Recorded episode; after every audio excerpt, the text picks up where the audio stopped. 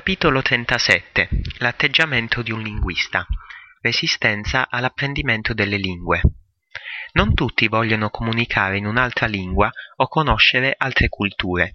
È comprensibile che la gente voglia accontentarsi della sua propria lingua e che opponga resistenza ad impararne nuove. Paradossalmente però, molta gente che sta tentando di apprendere una nuova lingua gli oppone inconsciamente resistenza. L'impatto con una lingua e una cultura nuove può essere stressante. È certo che esprimere le proprie emozioni ed idee in una nuova lingua è un'attività intima. La tua lingua materna ti rispecchia e quindi ti senti a tuo agio con essa. La gente a volte oppone resistenza ad una nuova lingua anche in difesa della sua identità nazionale. Alcune persone si sentono vulnerabili e ridicole quando parlano in una lingua straniera altre stanche o infastidite.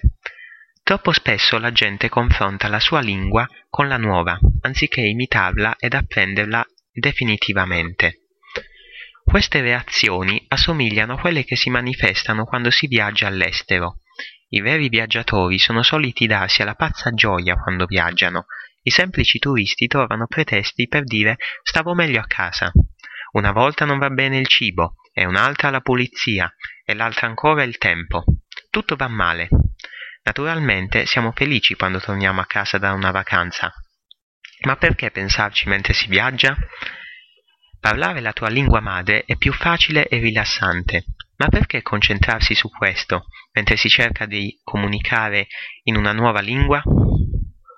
È sconfortante vedere così tanti studenti che non si avvalgono di ciò che hanno, è consueto per alcuni genitori mandare i propri figli all'estero per imparare una nuova lingua.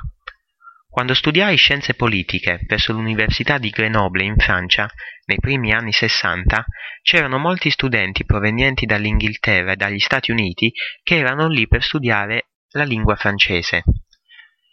Passavano i loro momenti migliori per lo più con altri anglofoni. Non sfruttavano appieno l'opportunità di vivere in Francia come mai non facevano amicizia con i francesi? Il risultato fu che non migliorarono il loro francese tanto quanto avrebbero potuto. Analogamente parlai una volta con un professore giapponese di chimica presso una prestigiosa università britannica. Mi disse che molti studenti internazionali giapponesi rimanevano fra loro e loro, gli studenti di Tokyo che tornavano a casa con un accento di Osaka e senza alcuna conoscenza dell'inglese erano i soggetti di una popolare battuta.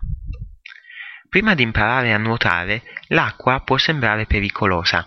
Lo stesso vale per la comunicazione in una lingua straniera, finché non ci impegniamo. Mi ricordo una volta in cui un immigrato mi disse che, dopo aver lasciato la sua patria, prima di raggiungere il Canada, visse in Europa. I suoi colleghi lo invitavano a bere fuori, ma non comprendendo il loro senso dell'umorismo, egli decise di non uscire più con loro. Mi raccontò questo episodio estemporaneamente, presumibilmente per convincere me o se stesso di quanto fosse abissale il divario culturale fra lui e i suoi colleghi. Eppure desiderava migliorare il suo inglese. Pur sperando di parlare correntemente una lingua, non si rese conto della necessità di imparare a trovare affinità con gli stranieri. Non aveva l'atteggiamento di un linguista. Le opportunità personali, professionali e culturali derivate dal saper comunicare in altre lingue sono note a tutti. Provo uno sconfinato piacere nel parlare altre lingue, sia a casa che in viaggio. Inoltre costruii la mia impresa su questa mia capacità.